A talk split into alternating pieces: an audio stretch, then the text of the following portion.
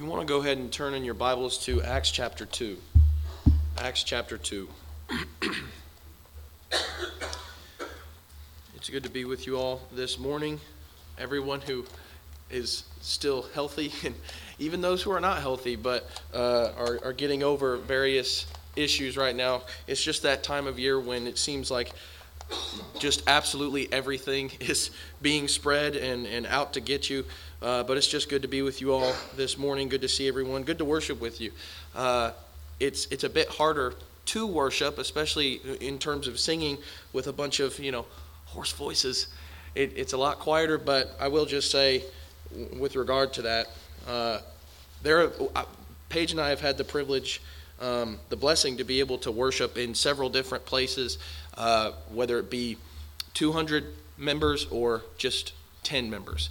Uh, and one of the things that is, I think, most comforting is no matter if it's a very small group of people who are singing to God and it's a little bit quieter than a, even a 200 uh, uh, member congregation, um, as long as it's done with sincerity and done with the right heart, uh, it is glory being given to God, and that is a beautiful thing.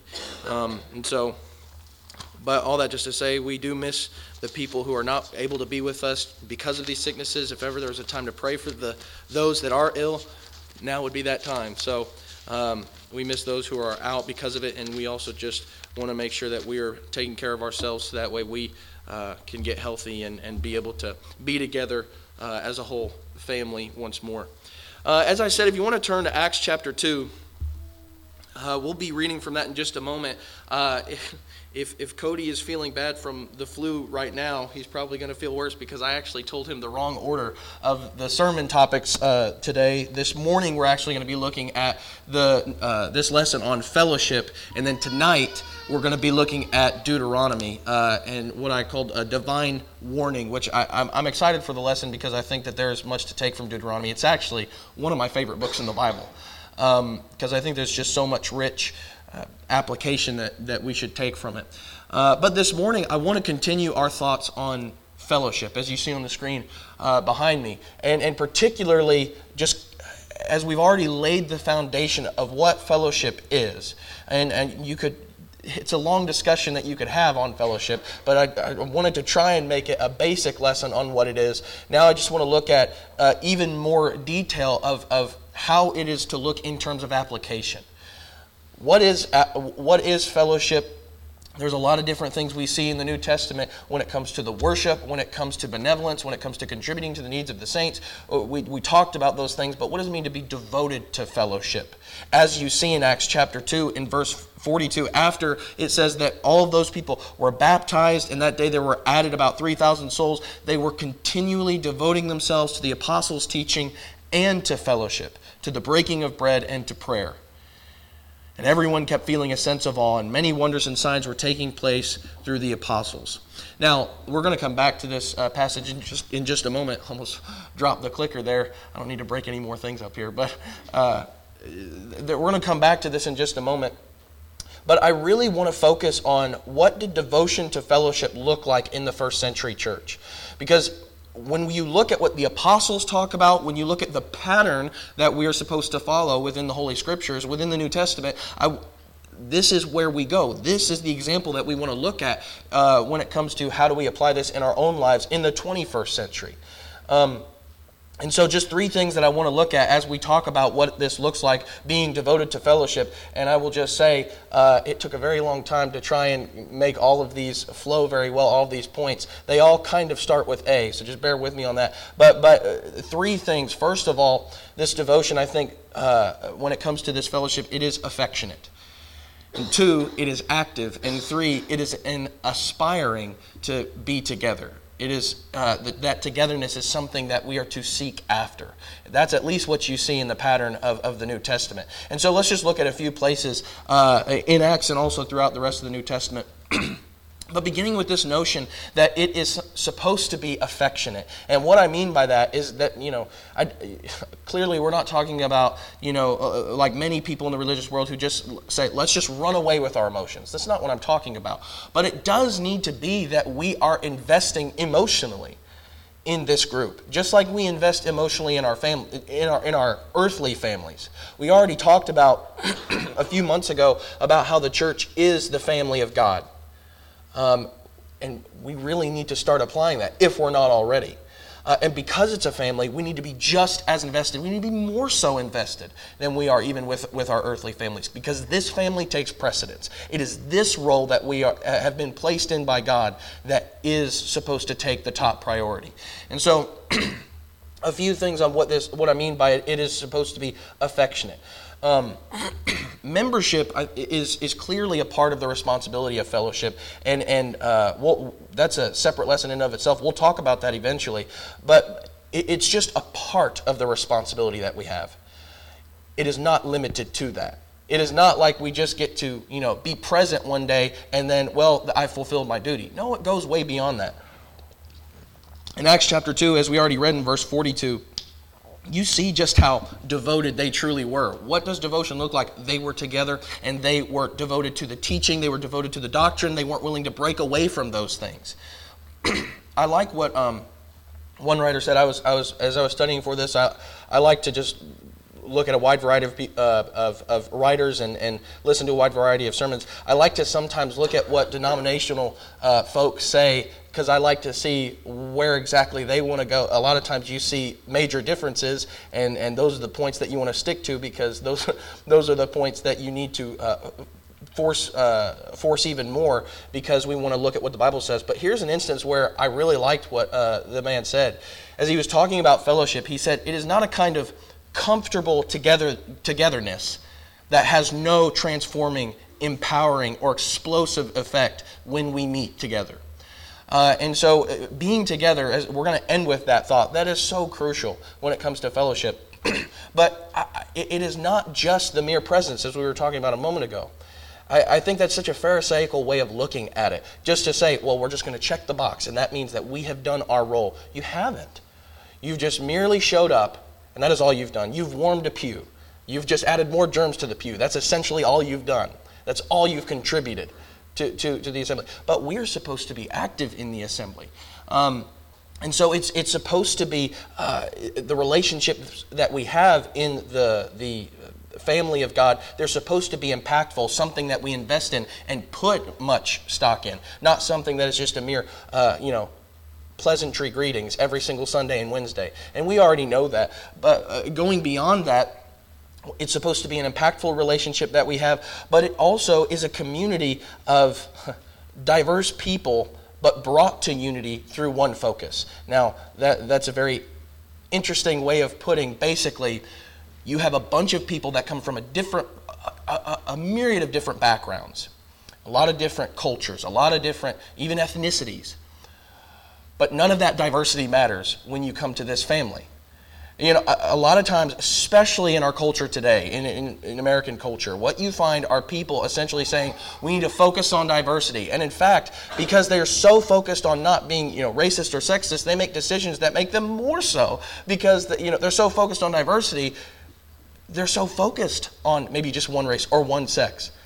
And they don't realize that, but we can't be like that. I, uh, there, there's, um, I know that there's been studies, um, I can't remember where it was from, but it said, you know, the more diverse a church is, maybe the longer it'll survive or the longer it'll, you know, stay uh, alive and not die out. And, and I think that there is something to be said about that, but we can't look at it the way businesses do. We are not supposed to be trying to bring people in just because, oh, well, you know what, there's a specific uh, ethnicity that doesn't seem to be represented very much in this congregation. No. We bring people in because they decide they want to give their allegiance to Christ. Not to the preacher, not to the elders, not to, not to even any individual member there, but specifically to Christ. And it is by that allegiance that we are able to have fellowship. And we even talked about that when it came to the foundation in 1 John chapter 1. You can only have fellowship with each other if you have a fellowship, a relationship with God the Father uh, through, through Jesus, our intercessor. And so you have to start from that premise. Over in John chapter 17, John chapter 17, uh, in verse 22, it says, uh, Jesus, as he's praying to God before the cross, uh, it's, it's ever present and it's just looming around the corner. In verse 22, it says, The glory which you have given me, I have given to them, that they may be one. just as we are one. I in them and you in me, that they may be perfected in unity, so that the world may know that you sent me and loved them even as you have loved me. Father, I desire that they also, whom you have given me, be with me where I am, so that they may see my glory which you have given me. For you loved me before the foundation of the world. O righteous Father, although the world has not known you, yet I have known you, and these have known that you sent me. And I have made your name known to them, and will make it known, so that the love with which you loved me may be in them, and I in them.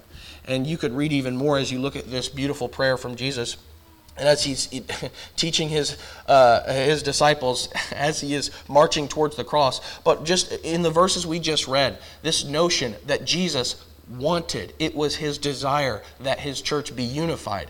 And not just on any random thing, but specifically based on him. It's focused on him. Uh, and through him. And so, again, while the rest of the world around us tries to talk about the need for diversity, our main goal cannot be diversity our main goal needs to be we are bringing people to Christ. And that is the, that is the unity there. But if we try to bring in all of these outside doctrines, if we try to bring all these outside, um, really, cultures into the church, it's not going to last. It's not going to survive, at least not in sound doctrine. We have to be focused on, on unity through a, a, a Christ centered mindset, through His Word, through the doctrine of, of Him. Uh, you know, you look at the apostles themselves. There were people that Jesus chose to be his apostles that before meeting Christ, they would not have met in the best of circumstances. I think specifically about Simon the Zealot and Matthew the tax collector. Those two groups of people hated each other in the first century. Before you met Jesus, before encountering Jesus, what would have probably happened was, was at the very least, uh, you know, an insult match, at the very least, just a, a, show of disrespect, strong disrespect to the other person, because one viewed the other as just traitorous, and the other viewed, uh, you know, the, the, and the tax collector would probably view the, the zealots as just a bunch of maybe self-righteous people, and so it would never end in a in a very good uh, dialogue, but in, uh, at other times it would end in deadly altercations, because they hated, they thought they were traitors but then you meet Jesus, and you have Simon a zealot and Matthew a tax collector. I mean, literally living with each other for a while and, and, and, and walking with Jesus side by side, not ending in a deadly encounter, but now dying with one another. You don't do that just because of any kind of random diversity. And the reason I'm sticking with this is because I think we need to look at what the world talks about, what, or what the world tries to force in, in their own doctrine when it comes to diversity. We need to focus specifically on unity through Christ. Uh, and and, and I, I say that because you look at a passage like Galatians chapter 3, which we'll just read very quickly before moving on. Galatians chapter 3, beginning in verse 26. And what does Paul say? About the differences that, eh, that people can have. He says, the, uh, talking about those who are of faith, you are all sons of God through faith in Christ Jesus. For all of you who were baptized into Christ have clothed yourselves with Christ. There is neither Jew nor Greek. There is neither slave nor free man. There is neither male nor female, for you are all one in Christ Jesus. And if you belong to Christ, then you are Abraham's descendants, heirs according to promise. What's the diversity that Paul talks about? What's the diversity that we have to focus on when it comes to what the New Testament talks about? Those who are in Christ and those who are outside of Him. That is the only diversity that matters. Um, and, and, so we, we need to be focusing on, on Christ and Him alone. And you even see, as Paul talks about in Ephesians chapter 2, verses 11 through 22, he talks about that dividing wall that was put in between. I, you know, I really do think that we can see the kind of vitriol that would have taken place, or at least a degree of that between Jews and Gentiles. I think you can see it to a degree in politics today between you know the, the extremes of republicans and the extremes of democrats you have people whose life their sole purpose is to provide for the party whatever party it may be and when they look at the other side, you, I can't believe, when they have friends who, who are friends with the other party, they say, I can't believe you can even talk to them. How can you even look in their direction? Because they, they, what they uphold is disgusting and just absolutely repugnant to everything they believe. And it is, because that's what their life is based upon. Uh, and what it needs to be is that when we look at what we accept and what we reject, it needs to be based on Christ and a relationship with Him. And so our affections need to be won through that vein and that vein alone. Um, but going beyond that, uh, closing out this point of, of what I think it means to be devoted to fellowship, as you see in the New Testament church. In Acts chapter 2, again, in Acts chapter 2, we already read in verse uh, 42 how they were devoted to the apostles' teaching, devoted to fellowship. But then you look at verse 44. It says, All those who had believed were together and had all things in common. And they began selling their property and possessions and were sharing them with all as anyone might have need, day by day continuing with one mind in the temple. Again, speaking of that one mind. And breaking bread from house to house, they were taking their meals together with gladness and sincerity of heart, praising God and having favor with all the people. And the Lord was adding to the number day by day those who were being saved. Now, especially in verse 44, it is so interesting that you can have a group of, at least, of 3,000 people having one mind, but being able to uh, have all things in common. Again, I do think it was it was Jews there that day. I understand that, but even within Jew, Jewish the Jewish culture, you would still have some diversity. You don't get all things in common by focusing on all of the things that makes us different. You have all things in common by focusing on the things that make you similar, by, by focusing on the things that really you, you uh, the desires that you share. It tends to be that we are friends with the people that share our interests. And it tends to be that we get along most with the people who say a lot of uh, uh, similar things that we do, whether it be about politics or, or you know, just about hobbies that we have. You know, I have a really good time whenever somebody has actually played rugby because I used to play rugby, not very long, but I really enjoyed it. And so whenever I, I, I talk to somebody and they say that they play a little bit of rugby, instantly kind of like them. But it, it, it, doesn't have to be that. It, whenever we find those similarities, it's much easier to get involved or get more invested into that kind of relationship. You're starting off with something that you have in common. I mean, that's, that's a good icebreaker there. Now, when it comes to doctrine, when it comes to uh, religion, uh, that is the most fundamental similarity that we can have. It is the most essential similarity that we're supposed to have over in Acts chapter 4, uh, saying something very similar. Acts chapter 4, just the church continues to keep growing, even through much persecution. Acts chapter 4, in verse 32, it says, The congregation of those who believed were of one heart and soul. And not one of them claimed that anything belonging to him was his own, but all things were common property to them. And so you see just a very similar kind of, of writing to Acts chapter 2 and verse, verse, uh, verses 42 through 44. But, but all that just to say, again, the, I think the main reason that they could have this kind of mindset, have this kind of attitude where they can share with one another in such a capacity and they can have all things in common is simply because the focus was not on anything but Christ. And you see it especially at the beginning of the church the Acts is one of the most exciting studies that you can go through because you see how excited everyone was when they become a Christian and how that excitement spreads, especially in Acts chapter 8. Persecution, great persecution, it says in Acts chapter 8. Not, not even that could stifle the gospel. What it did was just exasperate the, the spread those people who had been converted they just continue you don't you don't generally talk about the thing that you had to flee because of but what did they do? While they were fleeing, even because it was the gospel that caused them to flee, they kept spreading it and they kept talking about it. Um, and, and, so it's such just a beautiful thought that they would continue to spread it uh, because of that excitement, because of that desire. That desire uh, that we, I think, read about in Philippians chapter 2. Philippians chapter 2, very quickly, beginning in verse 1. when you think about how to become uh, one heart and one soul, like minded. Uh, Philippians chapter 2 tends to be a passage that I like to look at. It says in verse 1 Therefore, if there is any encouragement in Christ, if there is any consolation of love, if there is any fellowship of the Spirit, if any affection and compassion, make my joy complete by being of the same mind, maintaining the same love, united in spirit, intent on one purpose. And then he gets into a little bit more application. How do we do that? Do nothing from selfishness or empty conceit, but with humility of mind, regard one another as more important than yourselves. Do not merely look out for your own personal interests, but also for the interests of others. And why is that?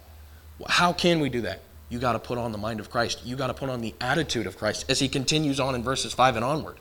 And we're going to look specifically at Philippians chapter 2 uh, in, in the next couple of weeks as we think about what the attitude of fellowship is supposed to look like. But how do you get there? You have to put the mind of Christ on. If you don't, you're going to be stuck. If you don't, you're not going to be able to have this kind of devoted, dedicated, loyal, allegiant uh, fellowship that we're supposed to have. And you're not going to see that kind of growth you see in the first century. And so, what it takes is this kind of affection. What it takes is this kind of, of focus on Christ first and foremost, and then his people. And so when we focus on that first, from worship to benevolence to ho- things like hospitality, uh, you'll see that more and more and more, just like you do in, in the first century. Well, not only is it supposed to be something that is impactful, uh, that we invest much in, but it is supposed to be very active. Um, I, I, think we even talked about this a little bit last week as we looked at what fellowship is, but it is clearly not idle. When you look at the word devotion itself, inherently, it immediately rejects any kind of passivity or any kind of idleness, uh, any kind of lazy attitude. When you're devoted to something, if you're, if you, um, with the new year coming up, people are going to at least say that they are devoting themselves to all kinds of fads and diets when really what they, you know, uh, there's, there's a movie where there was a guy who used a line that has always been really funny to me. There was a guy, there was a character that just kept saying the same word over and over. He just kept saying inconceivable. And the his friend would just look at him finally and he said, "You know, you keep using that word. I don't think it means what you think it means." And I think sometimes people do that with words like devotion. Because you, what you see is at the beginning of the new year, people are saying, I'm going to be devoted to this diet, and then all it takes is just about a week, and it's like, you know, there's if there's a birthday party going on, I think I can take one day off. It's not even been a week. You're not really devoted. You see it especially in, in uh, our culture today when it comes to marriage. How many times do people make a vow saying, I'm devoting myself to you for, till death do us part? And uh, particularly from a worldly, secular mindset, what do you find over and over and over again? They didn't mean that promise. They did not. That, that was idle words that they were speaking. They weren't really devoted to that notion, to that idea that I will fully give myself to you, heart and soul, in action, in everything to you. And, and yet the, the divorce rates skyrocket every single year uh, in, in just our country alone. And so we, devotion is clearly a very active thing. And just when you think about marriage, uh, I think that's uh, pretty clearly evident uh, in, in, terms of when you say that you are going to uh, take care of your wife, husbands. That doesn't just mean that you're going to say a compliment every day and then never do your, you know, daily duties. That you're not going to bear your own load. That you're not going to be taking care of her and providing for her. Uh, Rather, you're going to be doing much in terms of activity. You're going to be working to provide for her. You're going to be working to make sure that she is, is not only hearing nice things, but she is receiving true love from you. Over in Hebrews chapter 13, in verse 16, or we'll, we'll begin in verse 15. It says, Through him, then, let us continually offer up a sacrifice of praise to God, that is, the fruit of lips that give thanks to his name.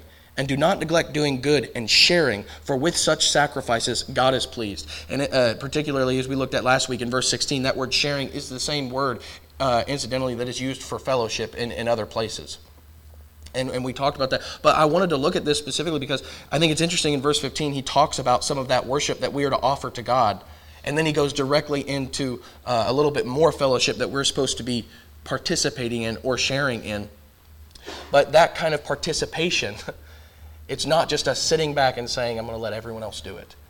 No, if we're devoted to it, it means I'm making myself busy about that kind of business. Romans chapter um, 12, in verse 10, I want to look at the, the ESV very quickly because I like the way that the English Standard renders this verse. But it says, Love one another with brotherly affection, outdo one another in showing honor. I really like that thought because have you ever thought about loving one another, the, the people here at Lakeside specifically? Have you ever thought in terms of being competitive about loving that person, about honoring the people on the other side of the auditorium? Have you ever thought in terms of, I'm going to outdo them by honoring them? that, I think that's kind of foreign to us sometimes. Uh, eh, but I think you see such a beautiful example with Jesus. He clearly was the greater serving the lesser in John chapter 13. He doesn't say to Peter, uh, when, when, when, when the disciples try to say, oh, the, you know, we, you shouldn't be doing that. I mean, we need to be washing your feet. He doesn't say, don't say that. He, I think essentially what he says is, you should be, but learn from what I'm doing. It is the teacher serving the servant, and it is the, the greater uh, serving the lesser here. So, what application are you supposed to make? Um, and, and I think that it would behoove us much to look at it in these kinds of terms, to make a goal to outdo one another in showing love and honor, being diligent, truly diligent in that. Um, very quickly in 1 Timothy chapter 6. 1 Timothy chapter 6. You see this word again uh, for fellowship used here in verse 18. But uh, beginning in verse 17, as he is talking about really the, the temptation of the material things of this world, of riches. And as he's warning against these things, in verse 17, he says, Instruct those who are rich in this present world not to be conceited or to fix their hope on the uncertainty of riches, but on God, who richly supplies with all things to enjoy. Instruct them to do good, to be rich in good works, to be generous and ready to share. That's the word there storing up for themselves the treasure of a good foundation for the future so that they may take hold of that which is life indeed. And so clearly there's application there to take about just the material things of this world, the riches that we definitely have uh, and all the blessings that God gives to us. Especially in our culture, we can't take those things for granted, and we need to make sure that we're using those in a way that glorifies God and doesn't serve as a stumbling block to us in our relationship with Him. But going beyond that, I love this notion in verse 19 where he talks about storing up for yourselves, storing up for themselves the treasure of a good foundation for the future. Um, and, and as he uses that word for fellowship in verse 18, I wonder if, if uh, thinking about Romans 12 and outdoing one another and showing honor and, and giving love to one another, can, can we store up that kind of attitude? Can we store up uh, for the future that kind of good works, that kind of deepened fellowship? I think we can, but the question is, are we doing that? Really, that's not even the, real question is, what are we storing up? Because either you're storing that good, uh, deepened affectionate love and honor for your brethren, for the fellowship, or you're storing up the material things. And it can't be, you know, it can't be uh, uh both at the same time. It's either or. And so we need to ask ourselves, what are we storing up? Are we storing up uh, the, the, the honorable things, or are we storing up the material things. Well, going beyond that, over in Romans chapter 12, again, Romans 12, there's so much in Romans 12 uh, that we can take when it comes to how, uh, what fellowship is supposed to look like and how we're to treat one another. But when you think about the activity of fellowship, we must think in terms, uh, I would say, of a responsibility towards one another. In Romans 12 and verse 5, or beginning in verse 4, it says, For just as we have many members in one body, and all the members do not have the same function, so we, who are many, are one body in Christ and individually members one of another. In 1 Corinthians 12 and verses 12 to 14, Paul says something very similar, and he kind of goes in, into even more detail as, as uh, he continues down uh, chapter 12, and he, and he starts saying, you know, just because one part is an eye, that doesn't mean that there's no function, that there's no reason for a hand or, or any other uh, member of the body. That still makes up the body.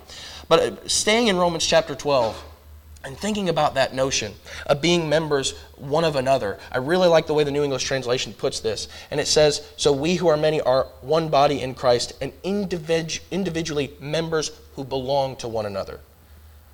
I think that is a really good way of putting it. But do we think in those terms? Do we think in terms of, of saying that I belong as a part of this local congregation and I have a responsibility to, you know, Mark? Who did a, who's been doing a good job in leading us in the singing? Do, do I have a responsibility towards, you know, people like uh, McKenna and Dylan? Do I have a responsibility towards, you know, whether it be the older generations or the younger generations? The answer, yes, you do. If they're a part of the body, then you do have a responsibility. How does the entire body react whenever one part of it gets injured? I, I uh, was listening to a lesson not too long ago, and he was talking through 1 Corinthians 12 as it talks about the members of one body. And he says, and I just thought it was a really good illustration. He said, When you stub your toe, how does your whole body react?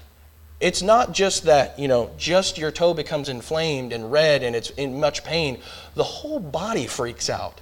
It's not just you're jumping on one foot, but now your the, the hands are going to your to your foot and they're just holding it. And not only that, but your lungs and your face are making a lot of are, are responding as well. You do the oh, everything responds. And why? Because it's it's trying to assist. It's trying to help that member of the body that's in pain, that needs help.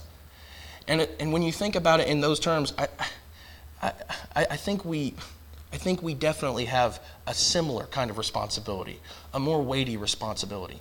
That when one member hurts, we need to flock to that member. And when one member needs help, we need to flock to bear the burden.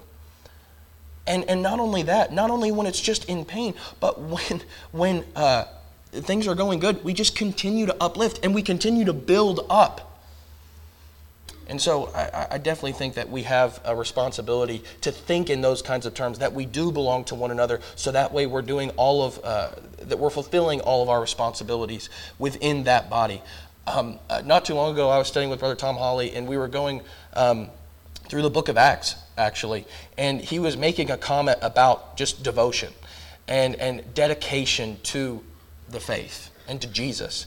Um, and, and as we were looking at how dedicated the churches were in the first century and how they met in the most dire of circumstances, he spoke about a group that he studies with in Chile. And um, he, he speaks Spanish, so he's able to have studies with them. And at the time, and this was not even a year ago, at the time when we had that study, he said, To this day, for the last year, a group in Chile has met every single night for an entire year. I don't know if that's continued, but I can only, you know, guess. I, and it seems like if you meet a full year, it's not just going to stop randomly. But I, I, that really got me thinking that there's a church in, in a foreign country that has met every single night for an entire year. And why? Not just for, for silly reasons, not just to, you know, play a basketball game, but specifically to worship God and specifically to study His Word. That's a beautiful thought. It's a very beautiful thought to think about, but it doesn't become as beautiful whenever it comes into my life. Because you know what? I got a lot of things to do. And I, and I just thought how beautiful that kind of devotion looks. Does that, does, does that sound like it's passive? No, it's a very active faith. That's a very active mindset to have. That, I think, is what devotion really looks like. Now, before we move on from this point, over in Hebrews uh, chapter 10, Hebrews chapter 10, this is a very familiar passage, I know, for, for everyone. But in Hebrews chapter 10,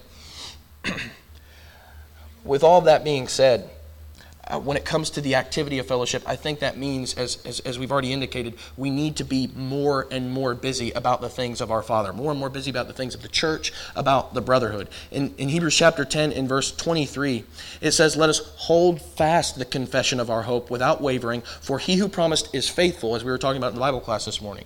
And let us consider how to stimulate one another to love and good, good deeds, not forsaking our own assembling together, as is the habit of some, but encouraging one another, and all the more as you see the day drawing near. There are a couple things that need to be noted when you look at this passage. We need to focus on the notion that we are not to forsake the assembly.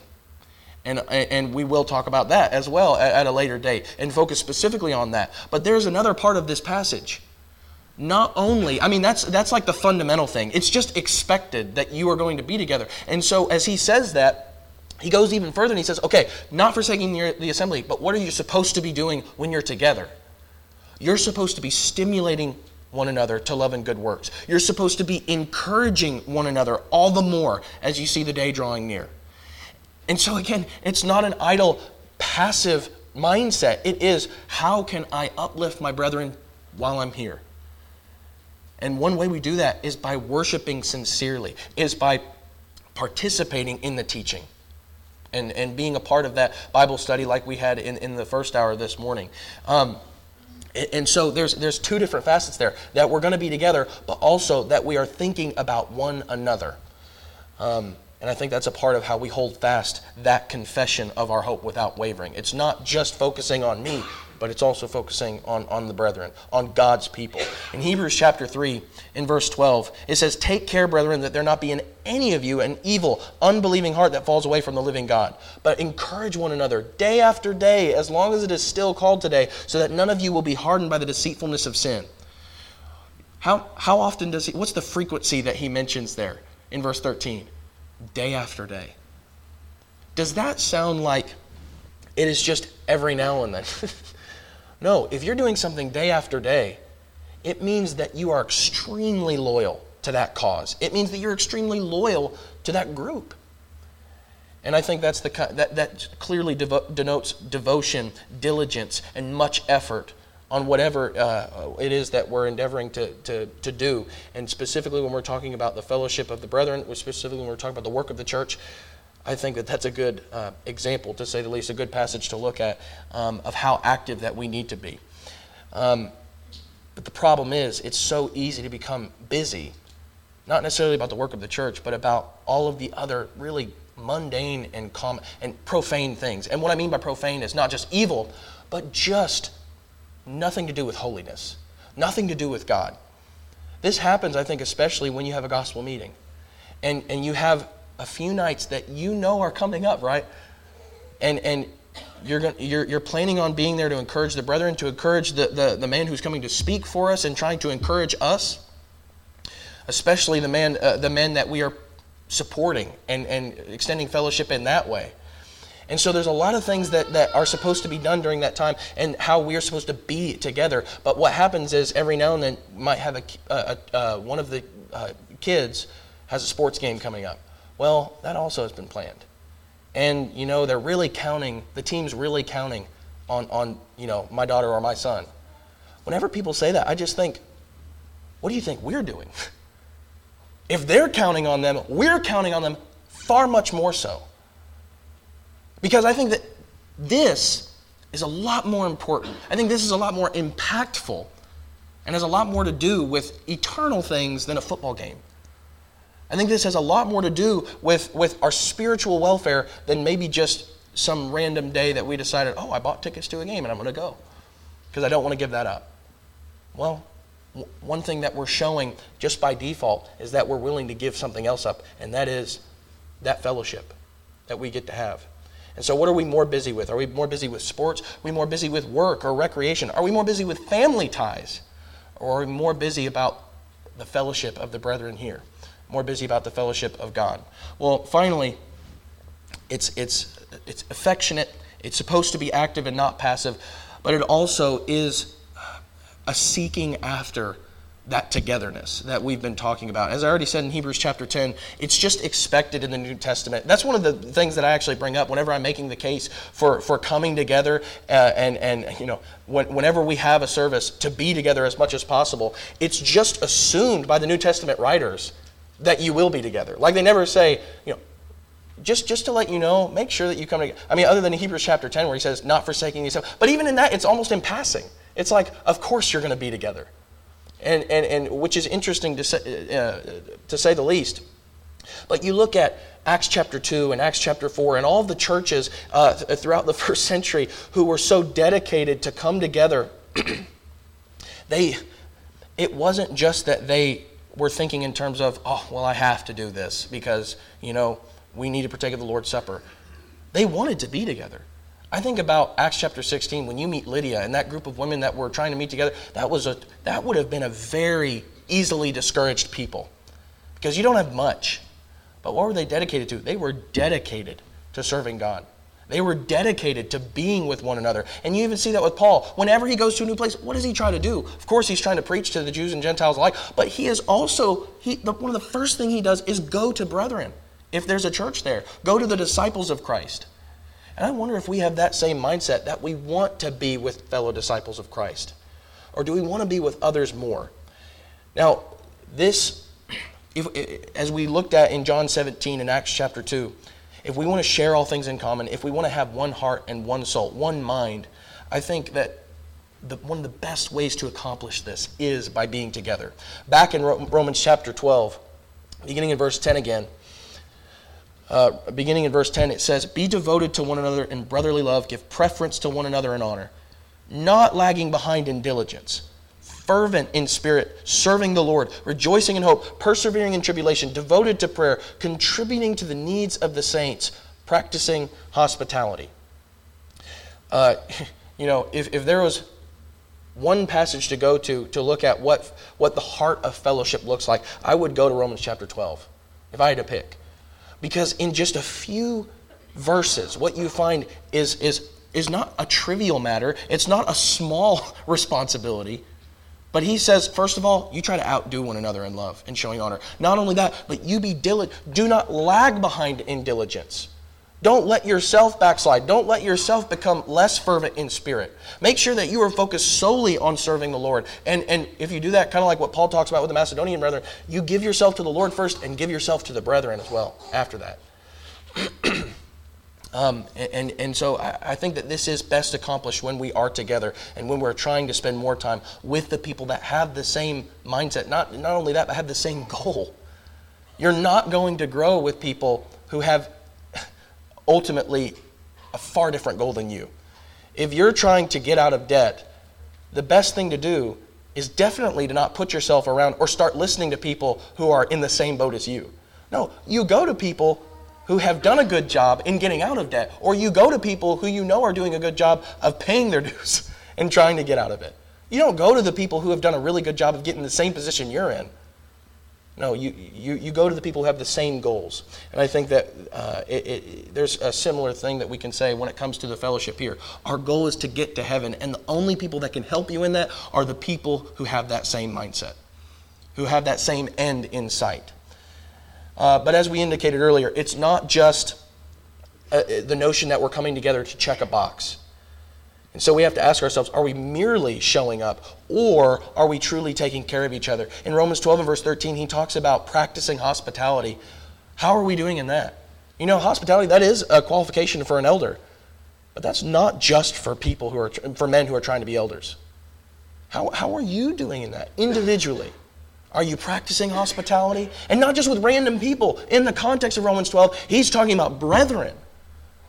How are, how are your relationships going in that degree? Or are we just not trying at all? Um, in 2 Corinthians chapter 8, as I was just mentioning, 2 Corinthians chapter 8, beginning in verse 1. I love the, the dedication that he talks about with the Macedonian churches. It says, Now, brethren, we wish to make known to you the grace of God which has been given in the churches of Macedonia, that in a great ordeal of affliction, their abundance of joy and their deep poverty overflowed in the wealth of their liberality. For I testify that according to their ability and beyond their ability, they gave of their own accord, begging us with much urging for the favor of participation in the support of the saints. And this not as we had expected, but they first gave themselves to the Lord and to us by the will of God. Uh, do you have that kind of desire? Where you want, even in poverty, even in the, the, the moments where you feel where there really isn't much more that you can do, do you at least have the desire to do more for brethren, like the churches of Macedonia? I think that is a very honorable uh, demeanor, a very honorable attitude to try to uh, aspire to. Um, and, and I think, especially in terms of not just with support, but having that desire just simply, simply to be together. Um, as we've been saying over and over again, I think that it is very easy to fall into the temptation of, uh, well, of course I'm going to be with these people on Sunday and Wednesday, but I'd much rather be with the people that I'm going to be with, you know, Sunday evening or after evening services, of course, or, or you know, maybe on Monday. I'm not saying we can't have friends outside of outside of church. Don't think I'm saying that, but it needs to be that our deepest relationships are with the ones who share our same goal of heaven, who share our same standard. And I don't think it's very helpful or effective when we're surrounding ourselves with people who don't have that same goal. And so I just want to end with the question who are you trying to spend more time with? Uh, when thinking about that. 1 Corinthians chapter 15 and verse 33, as Paul is talking about the resurrection and the importance of that, he says, If the resurrection didn't occur, if Jesus did not rise from the dead, then our hope is vain. We are above all people to be most pitied. But then in the middle of that, he says in verse 33, Listen, bad company make sure that you're not corrupted by the people that you surround yourselves with. Because apparently there were people who were not sharing that same hope or, or uh, preaching something different than the resurrection. And, and there's a wide variety of applications we can make from that, but especially in terms of our fellowship. If we are trying to go, it matters who we're spending our time, uh, grow. It matters who we're spending our time with. And it doesn't just have to be, you know, flesh and blood people right in front of us. You, maybe you're saying, well, I'm more of an introvert and I really don't want to spend much more time with anyone outside of services. Okay, maybe that's the case. But there are still relationships, there are still people that you aspire to listen to and that you aspire to spend time with. If you have a TV, if you have a favorite show that you like to binge watch, just because the people are not right in front of you, that does not mean that you're not listening to those people. That does not mean that you're learning from those people.